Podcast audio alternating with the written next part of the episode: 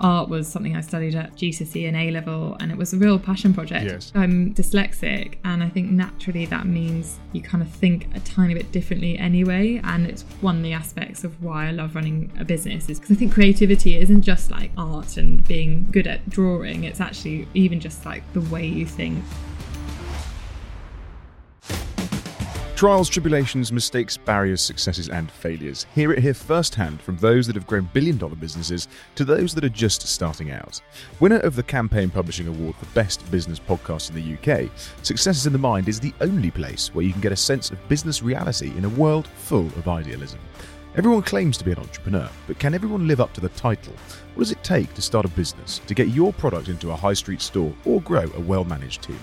I'm Oliver Bruce, founder and entrepreneur myself. Join me as I interview business leaders and founders from across the globe, delving into what makes them tick, their differentiators and intrinsic motivators. This is Success is in the Mind. Pip Murray peanut butter, need I say more? Unless you've been living under a rock for the last year, you will have seen the Pip and Nut branding everywhere. At least I have. From tubes to London buses, Instagram to Facebook, there's no getting away from the fact that Pip and Nut are scaling and scaling hard. From training for the London Marathon in 2013 and making her own peanut butter to winning a competition that allowed Pip to escape the city and focus on her business vision, Pip Murray now runs a peanut butter empire. With cookbooks to merchandise, tubs to jars, I asked Pip Murray how she generated £3 million worth of investment. How do you build a consumer brand? How do you overcome imposter syndrome? And does being the face of the business really help with authenticity? Ladies and gentlemen, Pip Murray. Thank you very much. Pleasure to be here. Before we get into it, Pip, you've got a Cavapoo. I've got a Cavapoo. I got mine during the pandemic. How old's your Cavapoo? Charlie, I think it's called. He's, he's called Charlie, and he is a pre-pandemic pup, so he's about four years old. Half the price as well. Yeah, but you know what? It was such a kind of um, blessing having a dog during lockdown. I've got to say. It's amazing, amazing. When, when did you got it? Four years ago, you say. So how old is he now? You got him as a pup. Yeah, so yeah, he's just he's almost four. Um, so he's out of like the early puppy phase where they are total like they're amazing, but equally just you know you know what it's like. They just Yeah. chaos. They're quite easy to train, though. I was amazed. I was amazed how easy he was, or my one is to train anyway. Really? Called Darcy. Maybe you got a yeah, she was pretty good. Charlie's a bit of a pest, but he's in the office every day. So I'm in the nest today, and yeah, he's lurking around. So you might hear him bark at this door. I'm in a, a little meeting room, and he might bark at the door, wanting to come in. Oh, so that's very sweet. just bear with me if he starts doing that because he is quite petulant. we can we we could bring Charlie in, but going back to pre-pandemic and, and indeed pre-Cavapoo, you went to University of Central London (UCL) and you graduated in 2010. You then ended up working uh, at the Science Museum for a couple of years, but that was in 2012. What did you do between 2010 and 2012 then, Pip? So I guess at that time I was sort of early stages in sort of figuring out what I wanted to do, and I'm definitely one of those people that didn't really have a clear plan in mind. I didn't. I've never during school or university like knew 100% what I wanted to do. So during that time, I mainly I did a lot of internships and kind of you know the creative arts sector, which was where I was sort of wanting to focus and get into. Is notorious for having to work for free for quite a long time to try and get your leg in the door. So I worked at kind of art centres in East London before landing my sort of more permanent role at, at the Science Museum. So yeah, it was a bit of a kind of hodgepodge of random jobs from yeah internships to call centres. You know, you Wow. name it, I probably did it. So why the Science Museum then? Why was that where you ended up? I mean, so I, I studied anthropology and geography at university. Um, anthropology has always been something that has, I, I love it. It's such a fascinating subject. Um, and, you know, anthropology is all about the study of sort of material culture. And, you know, ultimately museums are one of the best kind of archives of, of stuff, I guess. And it really Yeah. kind of put, like kind of piqued my interest, I guess, as a as an organization to work for. You know, they have some of the most amazing objects in their stores. Um, and I, but at the same time, I was quite interested in sort of the creative arts sector, in particular, kind of theatre and production. And there happened to be an initial role as a kind of personal assistant to the external affairs um, director um, that I was sort of interested in, but eventually managed to get my foot into doing sort of theatre production. They had a big IMAX theatre, which they also had like a stage which they could do various different productions on. And so I got involved with sort of doing a number of kind of big theatre kind of um, events and and shows that they ran, um, particularly during school holidays and things like that. So it was yeah, like a bit. I guess when I left university, I probably wouldn't have imagined myself initially there. But as I kind of started to kind of pick my way through, where would I like to kind of make my first step? It, this opportunity came up, and the Science Museum made sense. But yeah, massive respect for kind of the creative sector and particularly museums and arts because it is oh, you know they're incredibly talented at what they do but they are it is a hard industry in terms of budgets and you know uh, pressure on the arts as, in general so um, yeah they are you know the lifeblood of cities and um, you know keepers of our culture as well 100% and when you were back at school then if we can dial back the clock ever so slightly to to, to your upbringing then were you very much a kind of creative child because they allude to the fact that geography, with the greatest of respect, is glorified colouring in at least at GCSE level. I don't know about degree level, but uh, were you a creative a creative kid? Yeah, definitely. Art was something I studied at sort of GCSE and A level, and it was a real passion project. And I think, you know, it was always something that I wanted to see how I could weave that into my kind of career. But um, I think kind of the practical side of me probably was I want something a bit more applied than that. But yeah, I think I've always had that kind of um, creative thread to, to my mind. I'm dyslexic, and I think naturally that means you kind of think a tiny bit differently anyway. And often when you are a dyslexic, you're quite a visual learner. You learn things by like seeing and drawing and like pictures. And so, whilst a lot of my academic career or kind of studies have not always been necessarily translating into like visual um, art and things like that. A lot of the way that I learn is quite creative and visual and tactile. Um, so I think naturally it is something that is in me, and it's one of the aspects of why I love running a business is because like it really because mm-hmm. I think creativity isn't just like art and being you know good at drawing it's actually even just like the way you think and the way you approach problems. Yes. And i, and I we go into you know a couple of questions later on about how you built the brand and how you've come up with such a, a sort of valuable brand i suppose because visually it is excellent. I suppose that harps back somewhat to your love of art and and creativity. Did you do a lot of Pip and Nut's branding then in the early days yourself so in the early days, I worked with, or when when I was setting up the business, I worked with an amazing agency called B and B Studio, and they they are absolute specialists in packaging and design. And I'd say, I wouldn't say that I was, I didn't draw the design of the logo, but I worked with partners that could help get whatever was sort of the feeling that I was trying to get in the brand. And I think feelings are really important like what is it you want it to feel like um, they managed to create that into something that like looked and felt like what i was trying to get to so when we were the whole brief um, and when I was sort of briefing them into what Pip and Nut was going to stand for, like I it all centered around this concept of positive energy and this and, and this sense of like the product itself is very positive. It's like nutritionally rich, it's tasty, it's like what you put into it, not what you take away. But equally our approach to food is quite positive. Like we're not preachy. We're very we're definitely not functional in the way that we talk about food. It's all about trying to make it accessible. And I think more positive optimism is often the way to kind of tempt people into more healthier lifestyles. And I think that's what really, when you come and look at the brand, like that's the feeling we want it to exude. So, but then equally, I think the, the relationship between a creative agency and founder or marketing director or your marketing team is such a collaborative one. Ultimately, they are the ones that will be drawing it and physically building your the the the you know identity or packaging or whatever it is you're working on. But you're also giving having to give direction and feedback and and trying to get them to get what it is that you're feeling into something tangible. So i think there is this like really symbi- symbiotic kind of relationship that you have with designers who ultimately have to do the hard work of actually physically making it a drawing and a, a, an illustration or whatever it is but yes. you have to be there to kind of direct and shape. And i think that sometimes can be certainly a skill that you have to learn is how to how to how to work with agencies and how yes. to make sure that you articulate what it is that you're looking for without telling creative people what to do. And how do you go about doing that? Because similarly, I'm both dyslexic and dyspraxic, but also when I have an idea, I find it incredibly difficult to articulate it clearly to individuals to come up with the visual aspect of it. But in my head, it's very, very clear. So, how can you, or how do you communicate that to other people?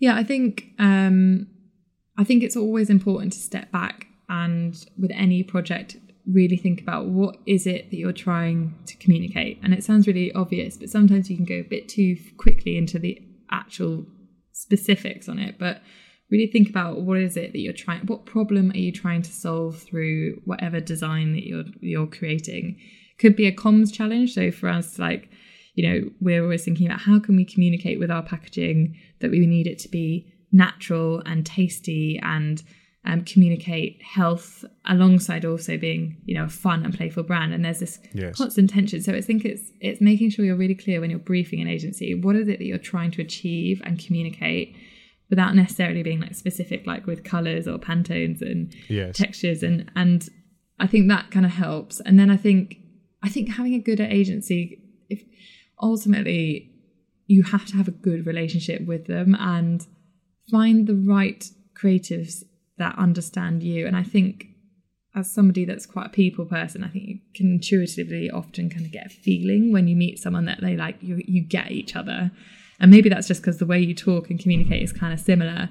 Um, so even if you are a bit garbled in the way that you talk, they kind of get it and they get the, the vibe. Between the lines. Yes. Um, so I think like ultimately make sure before you even start on a brief, like if you haven't worked with a creative agency before, make sure you met them and, and they understand and have a, sim- a portfolio that, that you feel is, is something that you're looking for in your brand or business. So I think that helps. And once you have cemented that relationship, I think then it's a lot easier because actually there is just um, yeah commonalities i guess in the way that you might work together yeah it's so interesting how people can because it's such a subjective medium both branding and also yeah. working in in the creative worlds and we'll come on to that ever so slightly later but looking again pip at how you how you kind of came up with the vision and the idea of, of Pip and Nut. Similarly, you will have had to taken a step back and gone, okay, where do I want it to go? How do I want it to get there? And fundamentally, I'm assuming, what do we want this brand to be. But it all kind of stemmed from when you were running marathons. You wanted something healthy, you wanted something that was full of protein. Talk to me about how you came up with the idea. Yeah, I think I very much came at it from a consumer lens. So I, like you mentioned earlier, didn't work in food and drink at all. So I had no kind of, I didn't really, un- didn't really understood understand what a brand was. I think it's something that's quite intangible in loads of ways, and only now having worked in this industry, you kind of get it. But um, yeah, I think I came at it from a a problem that I saw, which is that this particular space in the supermarket, kind of the peanut butter aisle, was was a product that I ate and bought a lot. I was running, like you say, lots of marathons, and the great thing about peanut butter and nut butter is that it's high in protein, rich in good fats. It doesn't peak and trough your sugar levels, so it's a great fuel for sport, and that's often why a lot of people do eat it. Um, so that was something that I loved, and I loved like the addictive nature of the product. Like, mm-hmm. It is quite like irresistible. Um, yeah, hundred percent. And so, but a lot of brands that I saw had palm oil in it. A lot of them um, were very highly processed, and I remember seeing across other areas in store like some really cool brands popping up, really independent and like natural and health led. And I felt like this space was really lacking, and so it was, I guess, a, a small gap that I saw in what was quite an established space in supermarkets. So I wasn't really, really wasn't kind of creating a whole new category. I was sort of just reinventing something that already existed. And Making it better, yeah. Yeah, I guess for me it was about creating a brand that had real like emotion and feeling behind it and fun and that had a character around it, which I think we really do have in our brand. You were quite ballsy and put your name on the front cover of what was either going to go well or either going to go badly. You know, why why put your name on it? Why put my name on it? That's such a good question. I think I'm very lucky that my name happens to also sound like something that isn't a name, you know, or you know, a lot of people don't realise the Pip in the Pip and Nut is a person. Yes. And so it's not like Dave's Dave and Nut or You know, do you know what I mean? Right, because I, I, assumed straight away that Pip was obviously Did yourself, you? but I didn't think it was Pip as in a pip, like a, an apple pip. Yeah, yeah. I think it's a mixed bag, and so it just it felt really right as a name, and yeah. it's surprising actually. These things like it was the only name I really came up with that I thought would work for the brand, and it just had that nice balance in the. So um, perhaps I'm actually not that uh, creative. In fact, I'm just quite like see says what you know put put your name on the jar sort of thing like it's, it's yes. probably the easiest branding job you could imagine but I did always really like the fact that um, I think what can what people like and what I like in brands is that feeling that you're buying into something that is independent and is made by somebody that cares and I think there's something quite powerful about someone that does put their name on something. Um, however, what I have had to get over over the last few years is I've often shied away from being in front of the brand. Like I'm not a big like influencer kind of person that loves to, you know, talk to my phone and stuff. And when you put your name in on your brand, like ultimately you are front and center, even if you perhaps aren't that sort of personality. So it's a funny one because it's a, it is a powerful thing to use and brand build around, but equally you've got to kind of be ready to kind of also face up, face into the brand and, and be that face because it's you know, it's kind of part of your DNA ultimately. It's in your name. 100%. And it adds a level of authenticity, I suppose, Mm. to to the brand. But it's interesting. It's almost as if you'd seen the script before we'd actually got into the conversation. Because my next question, Pip, was you speak very publicly about about imposter syndrome and how to deal with that. And actually, you know, the, the irony is you have put your name on on on this brand. You've got 110,000 followers on Instagram, but yet you feel you have or you had imposter syndrome. How did you how did you deal with that? Yeah, I mean, it's imposter syndrome such a tricky thing to get over, isn't it? Because I think it. I'm not sure if it's something you fully ever deal with. I think it's always there as a niggling feeling, and I think perhaps it's part of like who I am in the sense that I always feel that I've got more to learn and more to know, and there's probably someone doing something much better than me. So it's a kind of you kind of it's more about controlling that little voice in your head as opposed to necessarily eradicating it. So I think it always sticks with you, but I think for me, it was about um, recognizing, I think, as we grew, like how far we've come, and that success is not solely down to me because it's my team, but it has come from me in some form or another. And like you said, like the proof is in the pudding. Like you can see that that the brand has is successful, and that there are lots of people that love it, and that you've just got to kind of remind yourself constantly that that is success in its own right.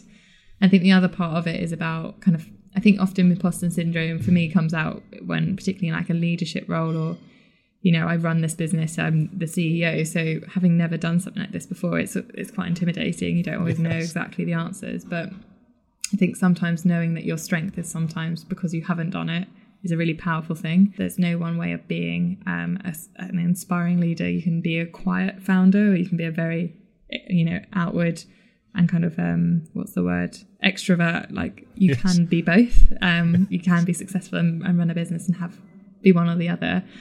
So um, yeah, I think it's just remind yourself that you don't have to fit this sort of mold, and that sometimes I think part part of just kind of m- meeting lots of people and speaking to lots of people, and then seeing that actually like there isn't just like a Richard Branson as a role model to be an entrepreneur. There are lots and lots of people that are incredibly talented, but very different from that. Hundred percent. And Richard Branson is the one people always allude to, but you're absolutely right. There are there are tons of different individuals out there, and, and going back, people clearly believed in you from the early days because you won a competition to essentially take yourself out of the city and bung yourself in a shed for, for three months to kind of focus and come up on, uh, you know, with regards to your idea a little bit more and develop it. And then you went through and you had a ten thousand pound startup loan, and then you went through and you had a crowd fund which you overfunded, and I think you got one hundred and twenty thousand quid. So you know, there's three really impressive things all in the space of basically a year that you managed to do to get Pip and Nut off the ground. How did you know that was the right way to go about it? Yeah, so I guess context. I was I was um sort of 24, 25 when I start was starting out the business, and um some of it wasn't necessarily about knowing; it was just kind of necessary. So um that competition you mentioned, it was Yeah. called Escape to the Shed, and it was to win three months rent free in what was a garden shed, effectively. And so it was a startup competition. I threw my hat in the ring, and it's that funny thing about luck, isn't it? Where you you know the, the saying of like you make your own luck. I you only can potentially um, you know progress and move forwards if you actually just do put your neck out there sometimes. So that was a random competition that I entered and happened to win. And like likewise, um, you know, applying for that startup loan and you know being approved for the loan and and and finally also you know doing that crowd fund. You know, but I think what's key is that you take things step by step and take the crowd fund, which was on Crowdcube. It was like an equity crowdfunding campaign. Um, you know, if I'd done that in on day one, I wouldn't have succeeded. But I actually had, you know, a year and a half prior to that of creating the packaging, creating the recipes, proving the concept at markets, uh, finding a manufacturer, developing all the aspects of the business and forecasting and, and business plan. So I think it's like the most important thing when you're starting something up is is to try it as much as you can is to, to accept where you are and take it step by step and you know, not to rush into it. And likewise with funding, like get the right amount at the right level and don't, you know, try and accelerate things or overvalue your business or you know, recognize where you're at and and take it take your time with it. But yeah, I mean, always is a funny one when you look back at that startup phase. It's the most painful, slow process. It took about two years from start to finish. Yeah. But when other people look at it, they think you've done it overnight, and that's always the thing as well. Is like just you know it does take longer than you think it's going to do. Um, but I think for me, I was always I'm. I think most people that start a business are relatively risk averse. but even so, like you're still making calculated risks. So I never Yes. quit my job until um, I knew that the business I had a factory and I could make the products um, like at scale in a commercially viable way to sell into supermarkets. I never would have quit my job ahead of like knowing that I had a feasible, tangible, real business that could actually get out in the market. And I think you know those are sort of like it's still nerve wracking quitting your job because you haven't necessarily sold um, anything, but you know that at least you've tested it a little bit. Because I was I was actually going to allude Pip to the fact that you did maintain, I suppose, employment with, with, with the Science Museum whilst you were starting the business up, and and actually looking at the first two years from 2013 through to 2015, it really started to take off from 2015, and that's kind of what I've realised was actually, I'm assuming, the point that you realised it was a proper sustainable business because you got into Selfridges at that point. Exactly that. So when we launched into Selfridges, kind of when I say the business started, because that's when I had, you know, the brand as you see it today was developed, and it was the first time that, like, you know, I had investment, and we were really, you know, I had one employee at that point, and it was it was the most exactly. It's like suddenly it's not just you sitting in a room, so it feels more real. Share the pain. That's exactly it. Yes. And, uh, but how did you get into Selfridges if it was your first ever client? People normally aspire to get into into Harvey Nicks and Selfridges and places like that, but actually, as your first client, that's pretty impressive. Yeah, they were they were great, and I would say like in those iconic, we call them iconic stores. So like Selfridges, Harvey Nicks, Fortnum Masons, Whole Foods, Planet Organics. They are actually really good at supporting and spotting trends, and I think or products that are on trend. And I think they are always willing to kind of work with you when you're even pre kind of launch to kind of seed and help support. So they're a lot more open and, and able to kind of uh, and and kind of keen to get approached by brands that are kind of up and coming and particularly cool hip products that are on trend work. But that particular uh, buyer actually came by Maltby Street one time. So it was a complete coincidence that like they just happened to be there. And I guess this is kind of a bit like what I mentioned earlier that you make your own luck. Like you'd only meet someone coincidentally because I was at the market store that day and and they were happened to walk by and, and, and were interested and said reach out you know when you're ready. And so yeah, it was it was amazing. And um, Selfridges was I don't know, it's such a pinch me moment when you see it on shelves. It's wicked. You had the CEO of Vita Coco join you guys, and that's you know that's a big deal. They've got a big brand. You know, how did that feel when they essentially bought in and sat on your board? Did you feel like they were going to advise you, or did you have to sort of tell them what you were doing because they were a shareholder and not an advisor? Yeah, so I think for me, I I knew I had a great product, I knew I had a great brand, um, and I felt really strong in that. Um, but what I was definitely lacking was like commercial know-how and completely clueless when it came to supermarkets. And he was someone that I knew had real credibility in this space to be able to support and, and provide that coaching that I needed. So what I think is great about an advisor or mentor at that early stage is that because he'd been there, done there, done it, like, and he'd scaled Vita Coco in the UK and abroad in Europe, like he knew how scrappy a startup is in the first Yeah. few years. He knew Yeah. all the skeletons that were probably going to appear. So I never felt ever like ashamed or afraid to kind of come to him with a problem. And he was always very open to kind of like, okay, yeah, I've seen this before, no worries. So I think it's really key that you find that person that like is willing to kind of support you even when you're like probably uh, a bit clueless at times.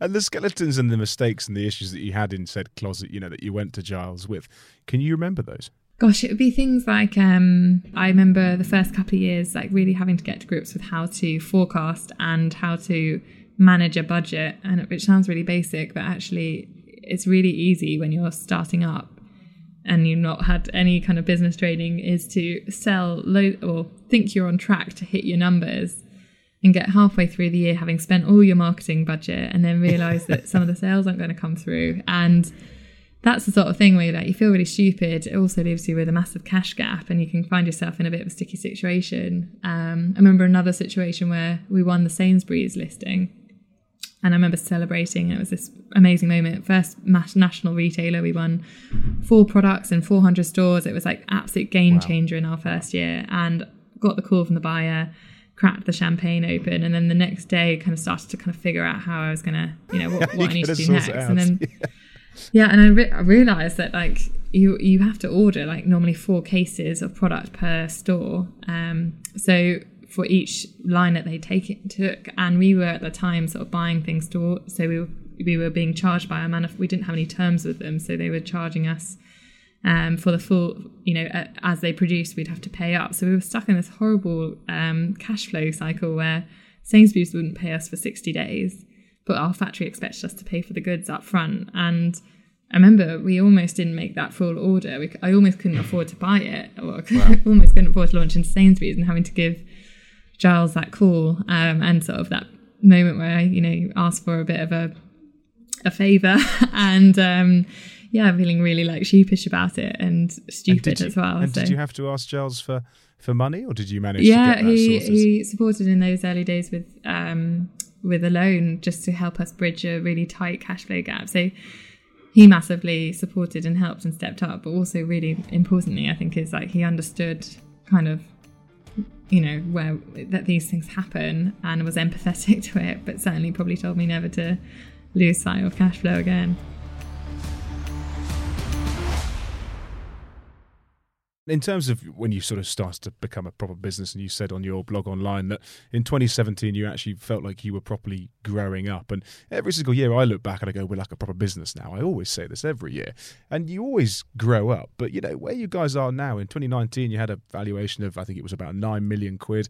You're now, you know, way, way, way beyond that. Where can this business go over the next sort of three to five years?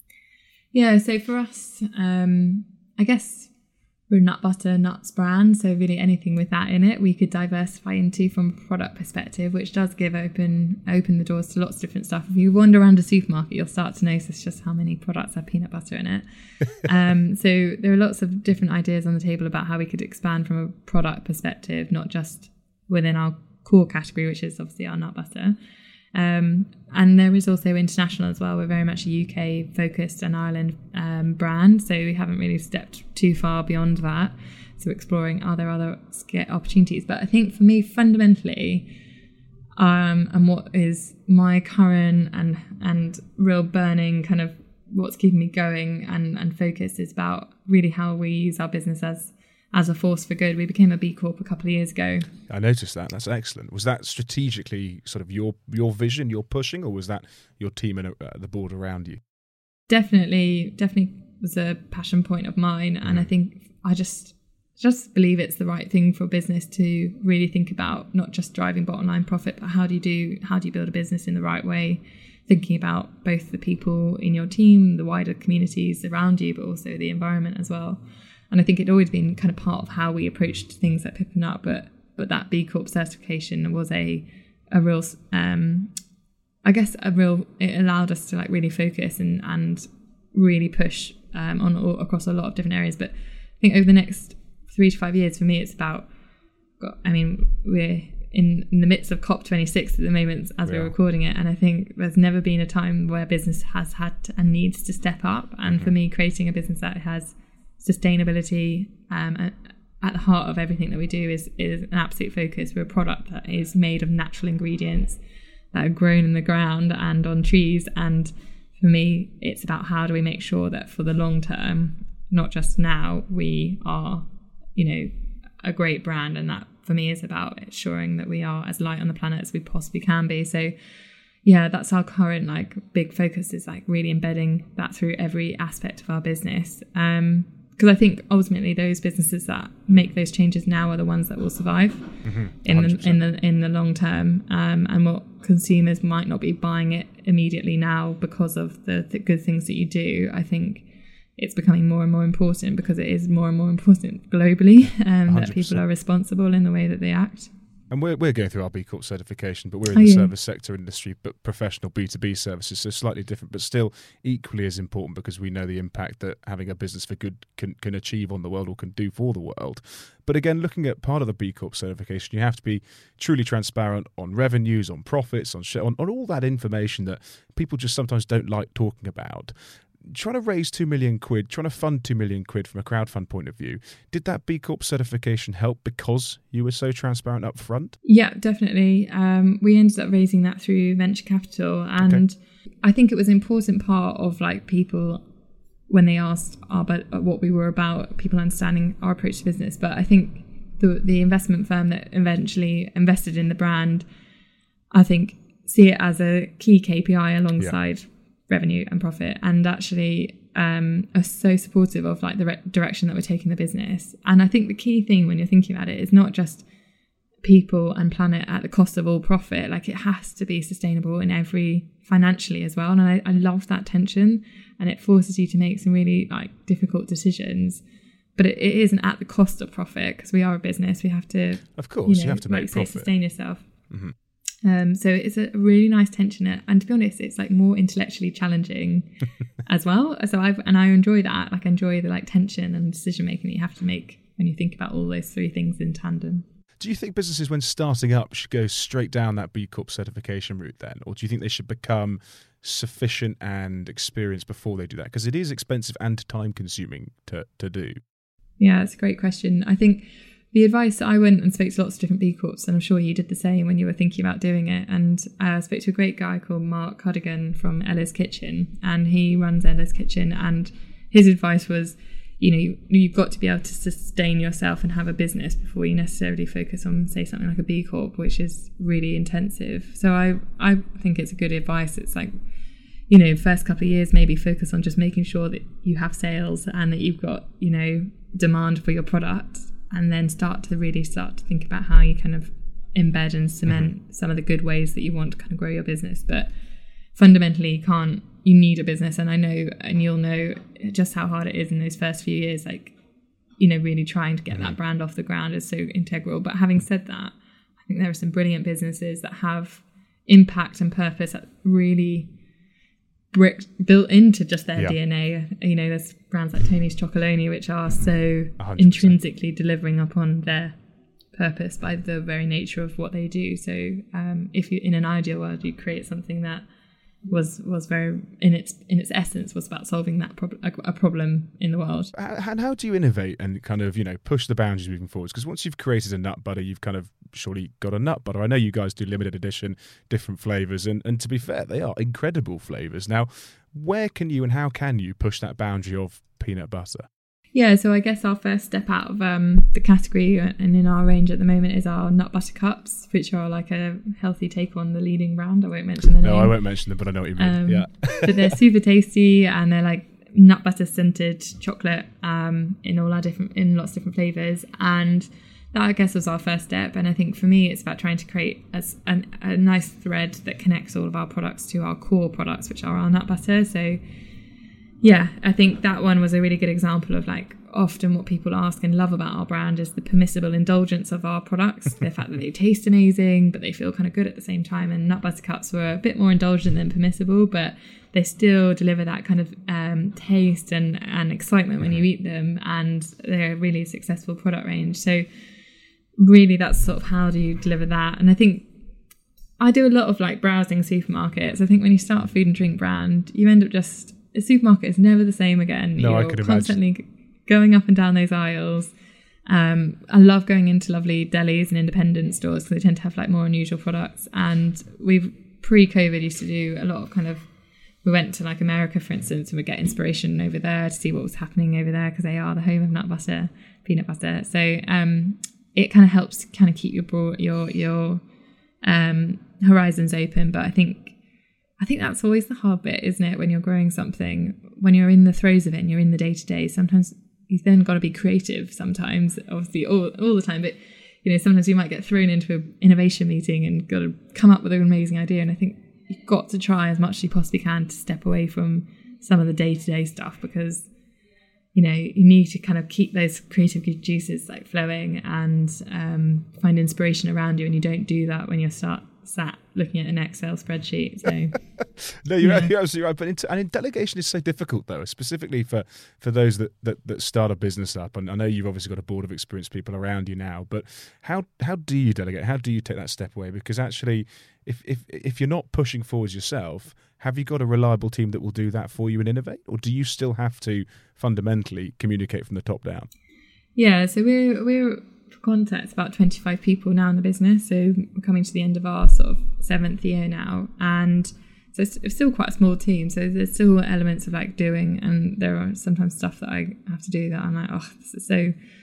oh, I wish I didn't have to do this anymore. Um, but yeah, it's still quite quite small. Um, and but I, you know, in the early days, I think it was really just plugging the gaps of where weak, and um, you know, operationally didn't really have much experience in supply chain and likewise finance. You know you, you know fundamentally accountants exist because they're incredibly good at making sure that you spend the right amount of money and you keep on track. So there's sort of the essential things which actually you're quite happy to drop away. And i think then is that um, i think the hard bits are when you there are the things which you actually quite enjoy but you know you don't have time to do well you know, social media as an example, like actually love the creative aspect of that and enjoy sort of browsing and, and speaking with people, but you just know you don't have time anymore. So I think tends to be like limitations where you just either your experience or your time dictates whether or not you have to start delegating mm. things. But yeah, I think it's incredibly difficult for founders and yes. business owners to let go. And sometimes I don't always succeed in that and have to get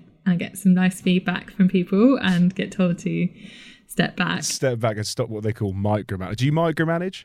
I hope not. No, um, it's the worst. I'm sure there are moments where I've had I've had tendencies to do it, and you know, if you have, we one of the things we have at Pip and Nut is, um, or what we're trying to embed as much as possible is that feedback culture. Yes, that's something that I think is really powerful, and I think everyone sometimes can default when they're stressed into um, the bad habits that they yeah. have. So mine might be um, that I'm a bit particular and a bit picky and maybe yeah. a bit micromanagey and you have to kind of be able to have feedback given back to you if you are falling into your kind of trap of the way you normally work. So 100%. Yeah, I hope not, but you have to ask my team.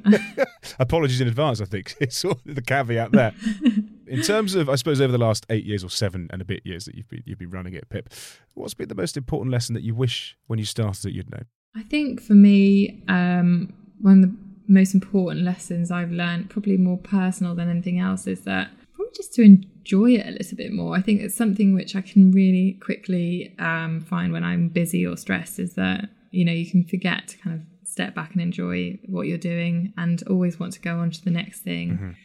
And I think it is a really important skill and thing to learn is to be able to stop and, and enjoy it. And, you know, like the early years are some of the most exciting and some of the hardest, but never forget like those are the bits that you're probably going to look back with like real rose tinted glasses. Yeah. So document it all, make sure you've got it all captured, and try to take those moments um, when you can because um, yeah, it's such a unique thing that you're you're you're doing yeah. that it's a great thing to be able to look back on as well. Do you ever wake up in the morning, or even frankly go to bed at night and just go, actually, I'm bored now, I don't want to do this, or you're just so stressed that you just simply can't motivate yourself the next day to get out of bed and crack on? How do you deal with that?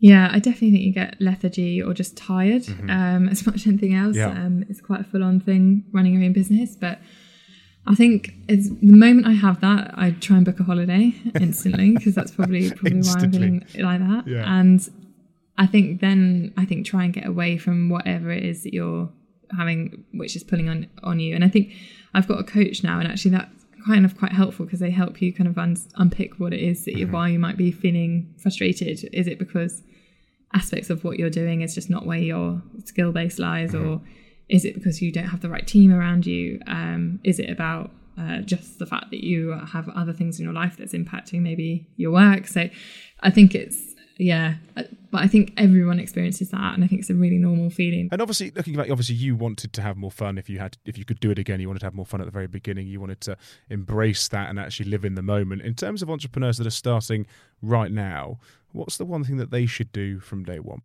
For me it was probably be about try as never be protective of your idea. Um, talk to people about it, get people's feedback, and also get it if it's a product, it's not always. of Sometimes it's a service, obviously. Like, but if it's a product, try where you can to make it as real and test it as as early as you possibly can. I guess if you're in the tech world, you'd be like your minimal vi- minimum viable product. Yes. Like, what is the basic way to get it out? And I think with that, just accept that sometimes things won't be perfect and not quite how you want it to be. Because if you are just getting out and it's a bit scrappy, I think one of the worst things you can do is compare yourself to a business that has been going for 10 years and expect yourself to be that kind of level of.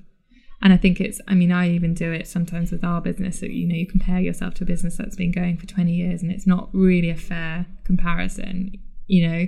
So, as much as anything else, just remember that we'll try not to compare and despair as, as well. Like, test, learn, get it out in the world by doing, you'll learn way more than just hypothetical kind of modeling. Mm-hmm. And um, in doing so, then hopefully it becomes more real. But don't compare yourself to businesses too much as well. And how do you make sure that you're still competitive if you're not specifically comparing yourself because obviously I do the same thing. I compare ourselves to businesses and you go, actually they're a little bit further ahead than us and it gets a bit annoying. It gets a bit demoralizing and from a mental point of view you can get quite uh, depressed about that. How do you shut off and go actually what we're doing right now is absolutely the right decision and absolutely the right thing to do for our business? Yeah, like I, for instance, don't follow any of our competitors on social media. As one example. So interesting. I, I've unfollowed all of ours on mine. It's so interesting. Yeah, I just I find it either clouds my what I think is the right thing to do because I then think I should follow a bit more, or it it just yeah it drives the wrong behavior. I think, and for me, like I'd like to be inspired by like other sectors or other industries um, rather than just looking at what competitors are. Now, don't get me wrong, we look at we buy data and we look at what competitors are doing from a kind of numbers perspective all the time. Mm-hmm. But creatively, I don't want to be led by what they're doing, um, and I find it really like it narrows me rather than like makes me inspired and, and things like that. So um, I think that's that's that's quite important. Look, Pip, I, I mean, I love the product. It's genuinely inspiring what you've done, where you've come from, albeit literally a shed through to where you are now. It's it's excellent. I know our office likes the product. Most of the nation seems to like the product. But for those that haven't actually tried your product, where can they go to find it? So you can get it from our web shop, so pipandnut.com, um, or any major retailer. Pip, thank you so much. Pleasure. Thanks for listening. Coming up next week we set ourselves apart because for me personally, I think the word benefits is old hat anyway, and perks makes me just want to like vomit. Like it's a horrible word. Like looking after my mental health is not a perk. Seeing a therapist shouldn't be seen as a perk.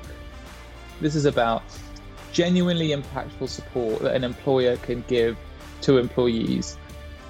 See you next week, 8 a.m. on all podcast platforms. Simply subscribe or ask your smart speaker to play Success is in the Mind podcast. This is a Pinpoint Media podcast presented by me, Oliver Bruce, produced by Dan Miller and Fergus Bruce, edited and designed by Harry Fox and Victoria Bramwell, filmed by Madeline Harris, marketed by Ellie Hanwell and Rachel Buchanan Hughes, and managed by Bethan Wyatt and Annabelle Norton Smith. Quite a team. Thanks, guys.